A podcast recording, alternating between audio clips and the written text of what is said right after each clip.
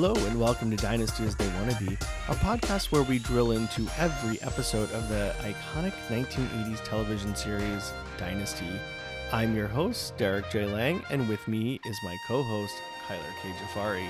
Hello, Kyler. How are you doing today? I'm good. How about you? Great. It's a pretty big moment in the pop culture sphere this week. We just had Game of Thrones, and how excited are you about the ending of Game of Thrones, Kyler? I mean, are you trying to trigger me? I know you're you are not a Game of Thrones bitch, and I'm not really either. I am very happy for the people that are into Game of Thrones. I know they've been very excited that it's back and that it's coming to an epic conclusion, but I you know, I've just never really been able to get into that show. I mean, I've never even watched it, so I wouldn't know. You do you are familiar with what Game of Thrones is, right? I'm I yeah, it's pervasive. There's no way you can't not what it, know what it is. Yeah. No, I think it was a pretty big moment that it was ending this week. Um, I mean, we're not a Game of Thrones podcast, so we're not really going to get into the epic conclusion and who ended up on the Iron Throne. But I do think it's worth mentioning because it basically is a soap opera, and we're basically talking about a soap opera on this podcast. Well, and the whole idea of dynasty is like, you know, that's the it's the power struggle. It's you know, layers of family and money and politics, you know. It's the precursor to what uh, Game of Thrones was. And by the way, like wasn't everybody watching Dynasty in the in at this time or I don't know who was watching this by the way because I mean, I wasn't, and I, my mother wasn't, and but apparently this was like one of the most highly rated shows of that time. So it's in that way, it's also kind of not unlike Game of Thrones today, right? Well, I don't know what you and your mother were doing, but yes, lots of people were watching it because there wasn't a lot to watch back then. You didn't have Netflix or HBO Go, so the choices were limited to like I would argue four it's actually channels. different because you have so much more to watch. Why is everybody watching Game of Thrones? That's kind of my comparison is because so many people watch Game of Thrones and so many people were watching Dynasty at its height of popularity, which you don't really get a lot of today because things are so segmented. But the one thing that we don't have on Dynasty that Game of Thrones has is dragons.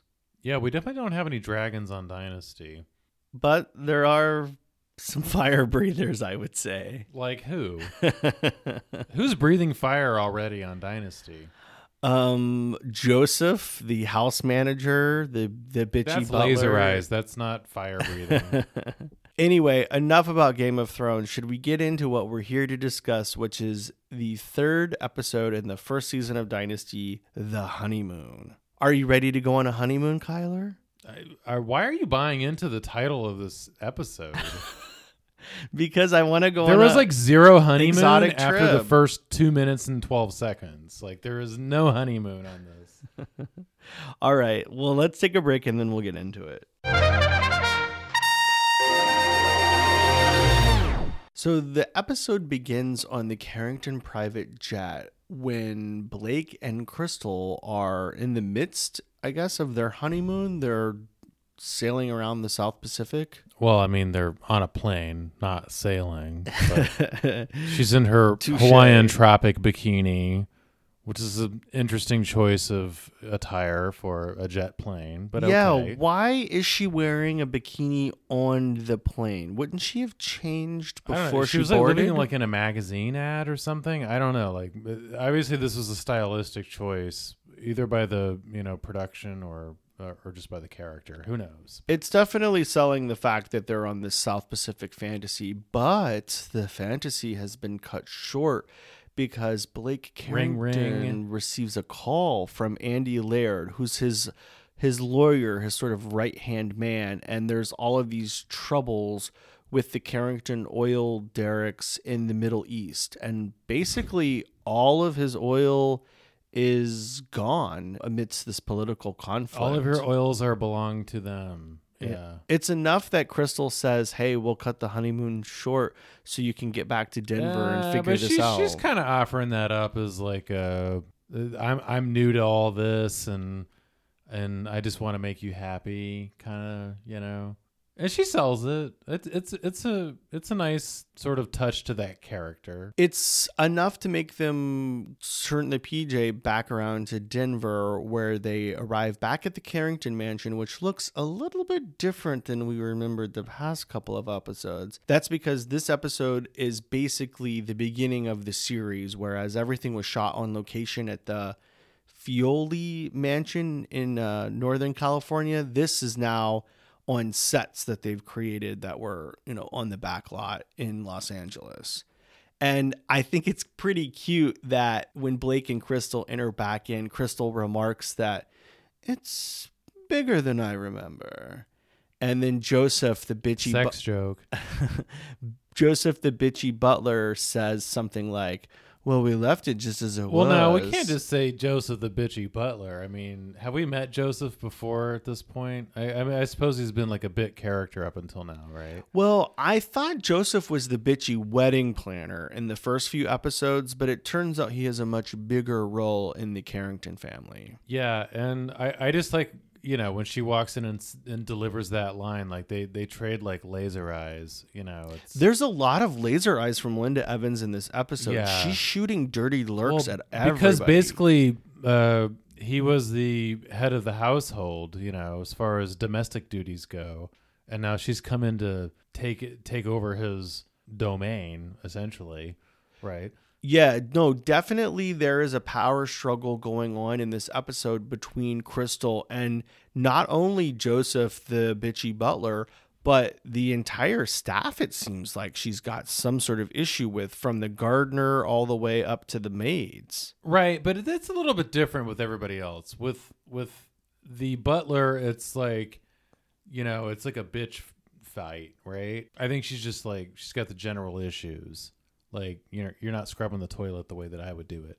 But with the butler, it's like I want duck, and she's like, well, I think duck's kind of heavy, and he's like, well, would you prefer squab? Which is like uh nobody would get that now or maybe even then but like that's like basically saying well would you rather have pigeon for dinner instead of duck were you aware that that's like what squab is or I've had squab, thank you very much. But yes, you I would had pigeon I've mu- I would much rather have uh I'd much rather have duck than squab. It is a weird it is a weird comparison, but yeah, throughout this episode we see Krystle trying to assert herself as the lady of the household and it seems like at every turn the help don't really want her around. well not to dig too much back into the prior episode but she is sort of having the same domestic nightmare that Claudia was having earlier but you know maybe it's mental illness probably not. It's like this this like this same like sort of theme and like she's like having this fight with the real head of household because apparently he's planning the menus and the flowers in the bedrooms the head of the staff and she just can't get uh, uh, an edge in on on any of these things Yeah, I mean, it's, it's driving her crazy Yeah, I mean, it's everything from wanting to eat out on the terrace and the maid setting the tables like, mm, sorry, Joseph said you're eating in the dining room. And then it goes straight to outside with the gardener. She wants to put flowers in the bedroom, and the gardener's like, yeah, no, Mr. Carrington isn't into that. Which is a little ironic considering one of the ways he sort of wooed her was delivering an apartment full of flowers to her. So it's funny that he doesn't even want one bouquet in the bedroom. But Krystle's had enough. Eventually, she goes to Blake with her concerns and is like, I'm not going to live like this. I want to say in how this fabulous, gigantic mansion. which like she kind of gets this thing that she didn't wish for which is like i love this is like the best moment of the episode i think. Like you might disagree but they have this like parade of the help in their night clothes um like It was comes out- bone chilling. so she goes like, to flannel plaid and pajamas and things it's, it's bad Yeah, so basically she goes to Blake with her concerns. He calls Joseph in the middle of the night and calls a Assemble staff, staff. meeting.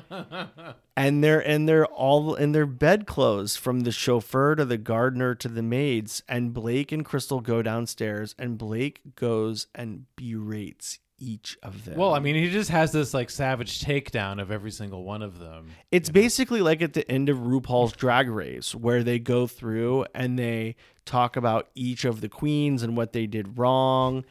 He just goes down the line like RuPaul and says what each of their shortcomings were. Like one person steals from him and he knows about it, the other person is lazy. And it just goes back to the fact that You drink my champagne, but I'll let you pick out the wines. you yeah. know. It just goes back to the fact that Blake Carrington is the biggest bitch on the show, and I love it. And did you recently have a conversation with my wife about flowers?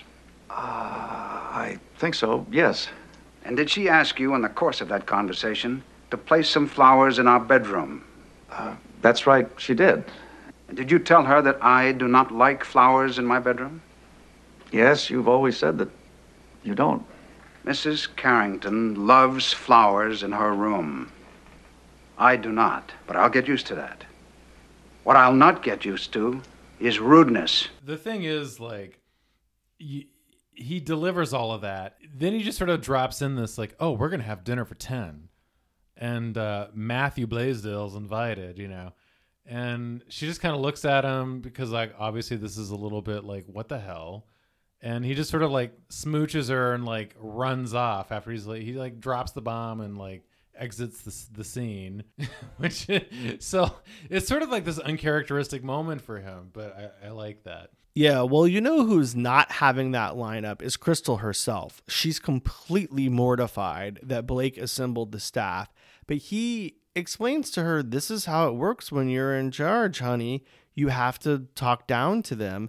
And at first, I was kind of on Krystle's side because I couldn't believe that he would do this and it was completely mortifying. But then when he kind of explained himself once they were away, I was like, you know what? You're right, Blake. You do have to talk down to these people. You do have to threaten Wait, them you were and on shake board them for down. that? I mean, look earlier, like she's talking about the flowers, and he fires the the gardener, right, or whatever, over the flowers. Baby, sometimes you have to shoot a hostage. Well, but but then he does this like about face, like my wife loves flowers. Like it's like one of these like corny ass lines. And what what is the point of firing the gardener o- over like this woman you just married like you know three days ago or something or six weeks ago, depending on the honeymoon. Blake explains it. He's fired the gardener as a power move because the gardener is going to beg for his job the next day and he'll give it back to The him. idea of like firing the gardener as a power move, you know? I love it. I love it. No, I think I'm on board with the Well, Blake Carrington Krystle does School not of love it. Management. Krystle does not love it. She did not love it. She delivers like one of her most sympathetic. She hasn't acted this character in a bad way, but up until this moment, you don't really sympathize, or at least I didn't. And then she delivers this line to him that, like, you know, you didn't have to do that. That's not what I wanted, you know. And you're just like, oh, geez, yeah, this is like, this is like the worst. Like, Yeah, I mean, maybe he did go a little bit too far, but I do think his management technique is probably effective. no, I we mean, definitely look, went too far. I look mean, where this- he is. This this was a, an age of extremes, you know. Like this was considered like big business and management. you know, Yeah. like, right, right down to fire in the garden. so. But Blake Carrington has much bigger concerns. This oil crisis that he has could really bring his company down. He's assembled, I guess, the board and the help right there in the mansion in the study or his office or whatever that room is called to kind of figure out what the hell they're going to do. It was kind of like a James Bond villain brain center. Yeah. Like there were there were lawyers crawling over the place, and Well, and I did not expect that things to get this dire this quickly with the Carrington Company. well, I this thought, is more of that oil stuff, you know. Oh yeah, but this is red alert, like all hands on deck. things go up and down, usually down. You know, like uh, that's business. and it kind of shakes down to everybody. Fallon is concerned. She kind of like sneaks in and has an opinion of the way things should Oh, don't be. play that down. You know, like she's obviously like she's trying to insert herself this like women's power moment. You know, and that's like her character, and I think it works. Right. But he keeps playing it down, right? Well, and her sort of strategy is to get Matthew Blaisdel and Walter Lankershim back into the fold, which, if you remember from the last episode, they basically beat the shit out of them at the end of the wedding. So it would be pretty difficult, I think, to convince them to help out and provide their oil platform for the Carringtons. But as Fallon says, you do catch more bees with honey. It does seem like Blake is receptive to that idea. As Andy, the attorney, points out, Fallon might have another idea besides just helping out Carrington Oil, and that's making Krystle feel awkward because Matthew Blaisdel will be back in the mix again. That's honestly probably the most interesting about interesting thing about this uh, episode is she's got some weird dynamic between her father and Cecil from Colby Co.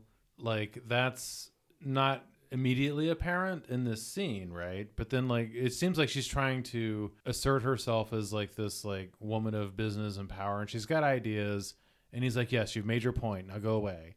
Well, what I think is really interesting is that Fallon takes this on as a personal mission. She ends up going out on a date, I guess, with Cecil Colby. And it's not just personal. Her mission in hanging Well, out with him is to I, okay, what was this date though? Because there's like this weird little moment where like the the chauffeur she was screwing earlier kind of busts her as she's like getting into the F. Scott Fitzgerald like Duesenberg sort of vehicle, you know, and she's got the the feather boa thing going on. Well, yeah, But, and like- that guy is so fucking annoying. All he wants to do is either bang her or make her feel bad about banging him and try to extort her. And it's like, dude, she's not going for it. So what's point? Get back in the car and park it in the garage. Get out of here. Well, it's it's definitely one of the like less interesting sketched characters. And and, and in this storyline it really starts to like grate, you know. Like I don't mean to sound like they don't elitist, spend much time but- on this though so it just kind of like it, it moves on but Yeah, it's not fully explained where they were going dressed up so fancy, but Fallon is wearing this amazing white gown with with a white boa and Cecil is in a black tie dressed better than Blake Carrington was dressed at his own damn wedding a couple of weeks yeah, ago. i thought the same thing so I don't know if they went to dinner somewhere nice or the opera or what, but they they, they went to the elks club or something maybe that's what it was. But they were definitely dressed up really nice, probably too nice to end up on some sort of moonlight stroll around. I almost wonder if something got left out of the script at that point like why they were doing that whole number and then maybe they were like oh this is too much and they cut that part out or Yeah, something. but wouldn't viewers like to have known why characters were wearing the fanciest outfits that we've seen so far on this episode? Even after we had the wedding of the century in the last couple of episodes. Yeah, I don't know. Not even the wedding of 1981, frankly. But, so I, it's it's nice to actually see them wearing some interesting outfits and having a business deal at, at the at the lakeside. Okay, so before like we were talking, I wasn't really sure what I thought about her situation with Cecil. Mm-hmm. You know, at that wedding party. Now I thought she was there for power. Now I think she was actually there for her own ego, not in a bad way, but like I think she really wanted to run a company and have, you know, ideas about business and deliver results. Yeah. And the way that she was talking then, it seemed a little bit like it was a come on, but now that in retrospect with what just happens here, it seems like oh, that was really her intent because now she's like bitten off more than she can chew because this guy's like, oh, well, like basically he wants to trade a marriage with her and his son or nephew. Yeah, I think it's all kind of mixed up in with each other. I think she does have feelings for Cecil. I think she's attracted to the fact that he's in a power position. I mean, look, you do kind of look for your parental figures and the people that you want to end up with, right? Well, Blake Carrington's her dad. Cecil Colby is this guy that's paying her some attention, and she likes that. And yeah, I think she also could see herself in a power position at his company or in some sort of business related to his company. but Cecil seems pretty set on the fact that he's only interested in her as a partner for his nephew, Jeff Colby. I think there is like a classic moment in this conversation that they have though, and it's that we're all sitting here like, look, this guy's like what, 58, 62, who knows, something in there. I think he's And- actually only 41. Uh, right. Add, It's hard to add a few tell. years because It's of hard the to time. tell. Right. Look, the point is she's like way younger than he is. I like that Cecil acknowledges that Fallon is brilliant, and that's why he wants her to marry Jeff because Jeff needs somebody like Fallon to lift him up to be in charge of this massive Yeah, operation yeah. at Colby Co.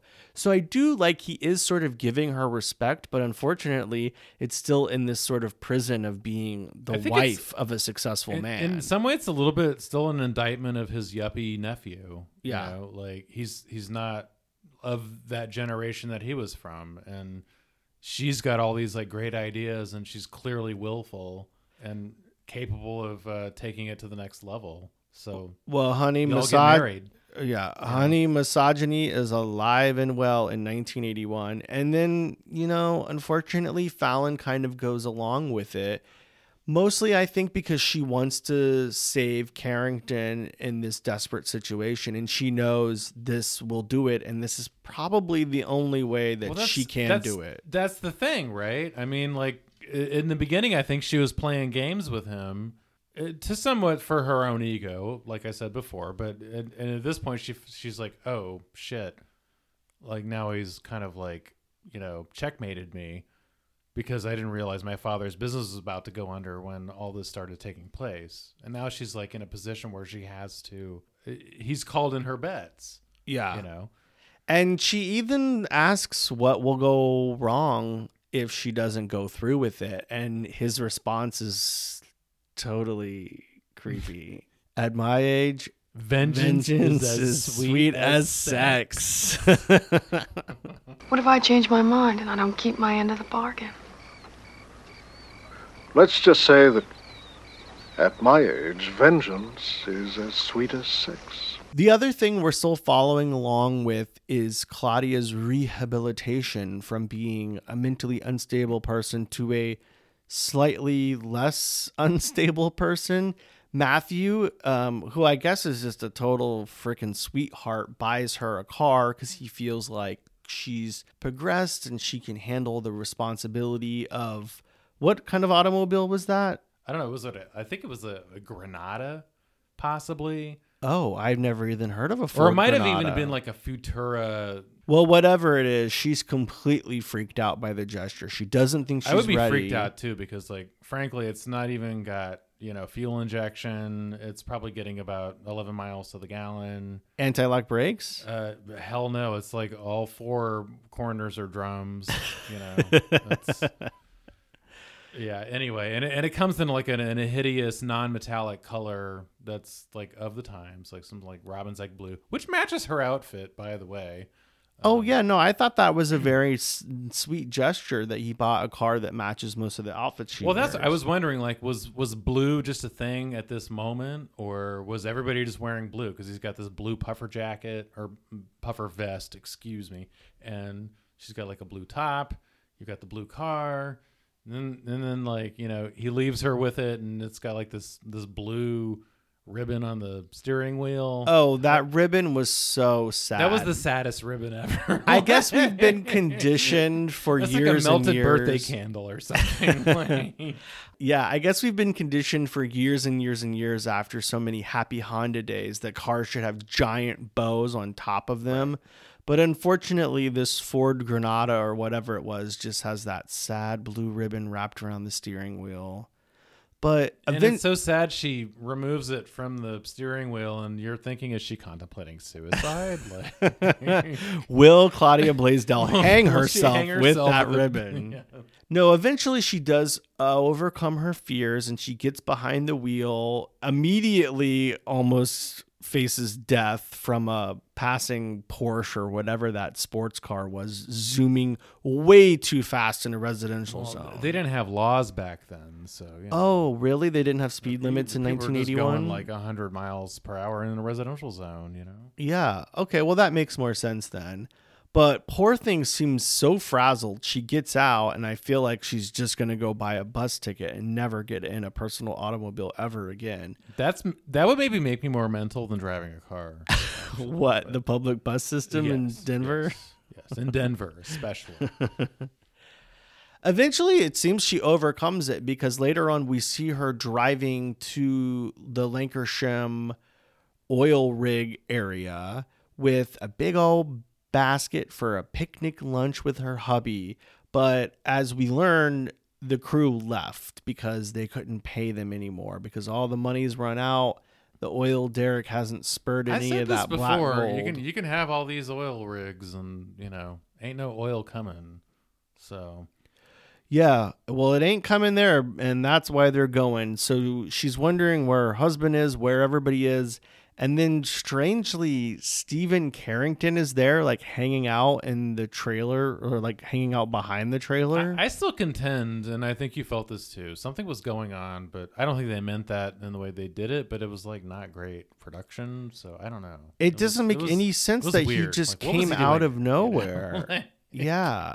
Are is that oil rig like a cruisy spot? Like is that, you know, before you had Grindr, you would just go meet at the Lankershim oil rig for like an HJ behind the back? I mean, I, I, I think I've you know, seen a bar or two that's been called Lankershim Oil Rig out in Studio City, something like that. I mean, there is something pretty hot about those big oil rigs spurting stuff out of the top. But anyway, Steven and Claudia Blaisdel have like a little friendly moment. And I think that might, it seemed to me like it indicated something to come between the two of them a, fri a budding friendship or something. Uh, see, I'm glad you see that. That's actually maybe my favorite thing about these early episodes and really early couple of seasons is is their their sort of thing. And you know, I don't want to say much because it it evolves, but um, even here, like she's like, "Oh, I was here to see my husband," but like he's there instead, and it's like, "Oh, what does that mean?" You know, like.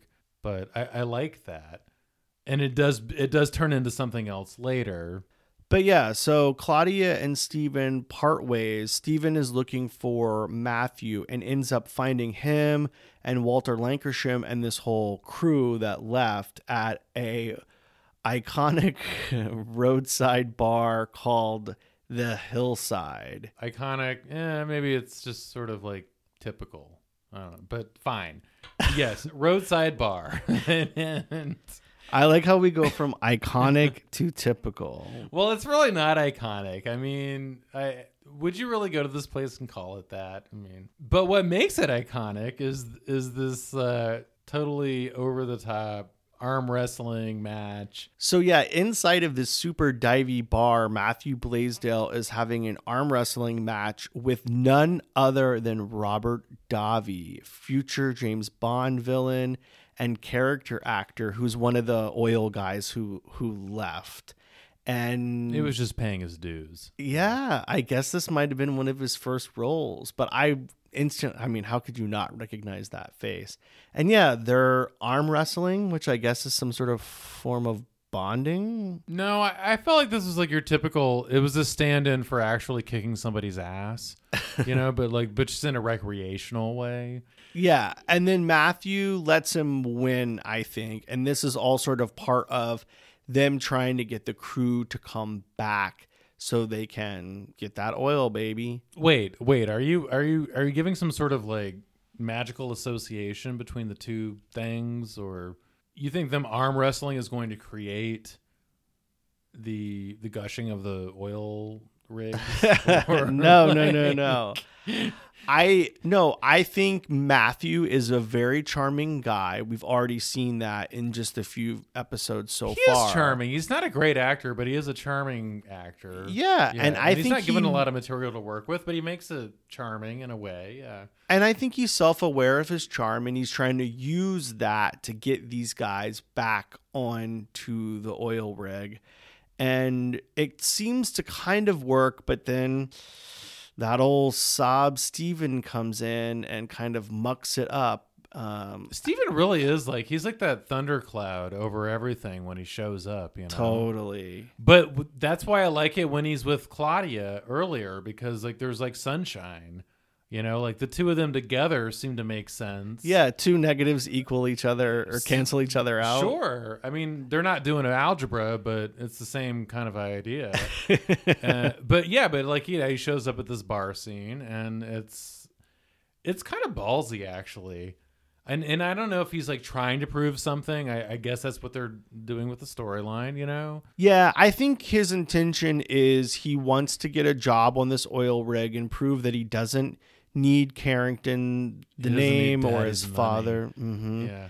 And Matthew sort of goes along with it, but the other guys on the team do not. And he ends up like picking a fight with them and takes a sucker punch at one and then it turns into like a bar brawl Well, and it's let's- like let's oh my honest. god my eyes point- were rolling so hard. At this point, like uh, you knew how how it was going to turn out. However, it was nice that he at least got a sucker punch in. but really does every dive bar have to have a brawl in it no See, now I feel like we're on opposite ends of this one because I, I you know, I was saying you that- were bloodthirsty as soon as they walked into that bar I mean, yeah. I mean, as mu- in as much as I'm a vampire, sure, because I think that uh, the earlier episode where you know they're in the carriage house beating the shit out of somebody, uh, Walter Lankershim, and then like there's like the dog fight thing. You know, I, I thought those were just like cheesy plot points. Honestly, this probably was too, and it's a little bit like Saloon. You know, we've seen it again before, but I I feel like with the character, maybe it, it works in a way because you're sort of only seeing this one dimensional, you know, like he's just like simpering in the background, you know. But here he is like throwing a sucker punch. I don't know. It, it was it worked for me. Yeah, I'm still rooting for Steven. I want the best for him. I, I, I just don't know if he's going about it the wrong way. And I don't think his father does either. Later, we see him kind of run into Krystle and Blake, and his face is completely busted up from this bar brawl. And his dad kind of, you know, thinks his idea of working for himself doesn't really make sense. But hopefully. Yeah, that's a sort of like a screwed up dynamic, right? It's like I want you to man up, but then he shows up with like a bloodied face, and then like, well, why are you messing around with those people? It's like, Mhm. well, which is it then? You know? Yeah, they obviously have one of the most dysfunctional relationships on the show, and I can already feel in my bones that it's going to continue for years and years and years. But I wish the best for Steven, even though I just think he's really pathetic. I guess one of the best things in the episode is that Claudia Blaisdel finally gets what she wants, and that sexy time with her hubby wubby. we're we're back to the same setting. She's in in bed in her nighty, but now it's nighty, and he's like coming fresh out of the shower. I guess right. You're getting me all wet? Oh, I'm sorry. I'll just. No. I'll take your towel.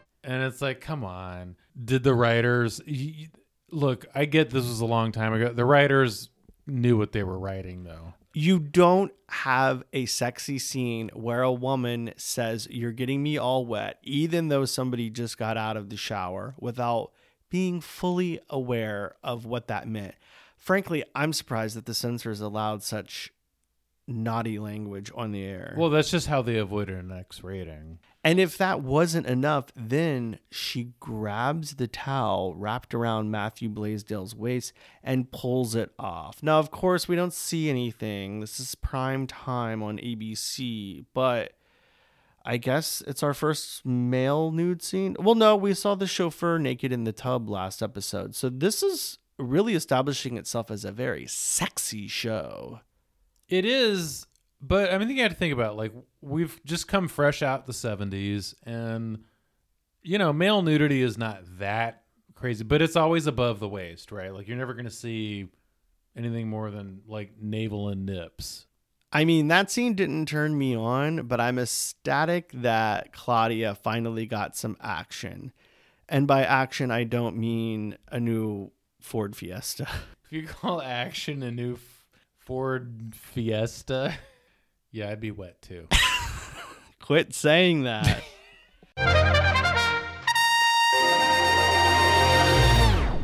All right, let's get to our lurks of the week. I thought we had a lot to choose from. I'm excited to see what you chose. You thought we had a lot to choose from? Well, certainly more than last week when there was like terrible wedding attire. Well, I mean, again, we're in the early episodes, and there's it's like there's like this like doldrum of fashion going on at this point, so it's it's hard, and this show kind of demonstrates that. But I will say th- you can't overlook what Fallon was wearing, you know, car side. Uh, uh, with this like you know Duesenberg and feather boa outfit, she's doing this like F. Scott Fitzgerald, Great Gatsby nonsense. yeah. Um, it's a little easy though, you know, but I think it's it's kind of the most interesting interesting thing going on. It really is the most glamorous outfit that we've seen on Right. this show. Yes, I know we're only in like episode three or four, depending on how you're counting, but this I think might be setting the tone for what Dynasty is known for, which is gorgeous gowns. It really was a gorgeous look. I agree. Well, you know, it was not terribly interesting by itself, but in contrast to what was going on, um, and it's it's a nice material. I, who knows? At this point, it could have just been polyester, but you know, it was it had a nice drape. The uh, cut was good. It it sort of fit with the uh, the idea of the uh, Duesenberg Roadster that she's you know getting into. No, I totally agree. Fallon's outfit is clearly the lurk of the week across the board, but I do think Krystle should get honorable mention for her flowy peach. What is that like? Silk nightgown that uh, she's wearing when Blake ushers her down to meet the rest of the staff. It's like got a great silhouette. it's, like what Marie Antoinette sexy. wore when she went to the guillotine. Yeah. Yeah, I mean, I'm not familiar with with what Marie Antoinette wore to the guillotine. I, I, just was remember just what she comparison said. because, like, basically, she's wearing something very nice down to you know be uh, impaled by the servants, essentially. But yes. Well, the the servants were the ones getting impaled in that instance, but you know, so far Linda Evans hasn't received a lot of great costumes to wear on the show, and I know it's going to get too- better. Not too many bad costumes either. I mean, Yeah, but nothing that's really she's well sti- treated on this It's production. nothing that's really stood out. So to see her in something like that, it's like okay, this is what we're. This is the direction that we need to be going in. It wasn't as amazing as Fallon's outfit, but it definitely it's it definitely not. had a nice. I will say it. it's probably a good pattern for what you see. Uh, I hate to reference the Golden Girls, however, Blanche and maybe even Dorothy. There's a lot of like this flowy, you know, night clothes thing. You know, it's pastels and silks, and it, it makes sense, and it's sort of like provocative in a in a way, but it also kind of presages what happens a little bit later for the next five or eight years, and yeah, I want to wear that when I go to sleep tonight. Well, what a great episode. I'm excited to see what's going to happen. We've got Fallon promising herself to Jeff Colby.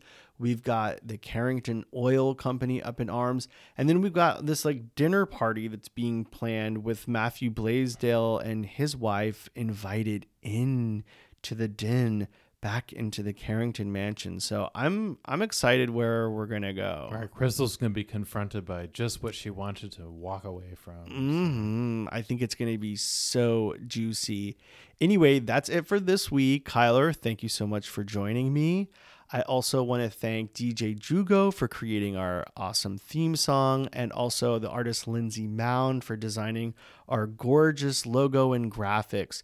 If you want to follow along with us, we're on social media at Nasty Podcast. That's N A S T Y podcast. And you can also go to our website, which is nastypodcast.com. In between episodes, we're posting all sorts of stuff to keep you wet as Claudia Blaisdel. See you next week. Bye bye. It's all the flash and fire of two snails mating.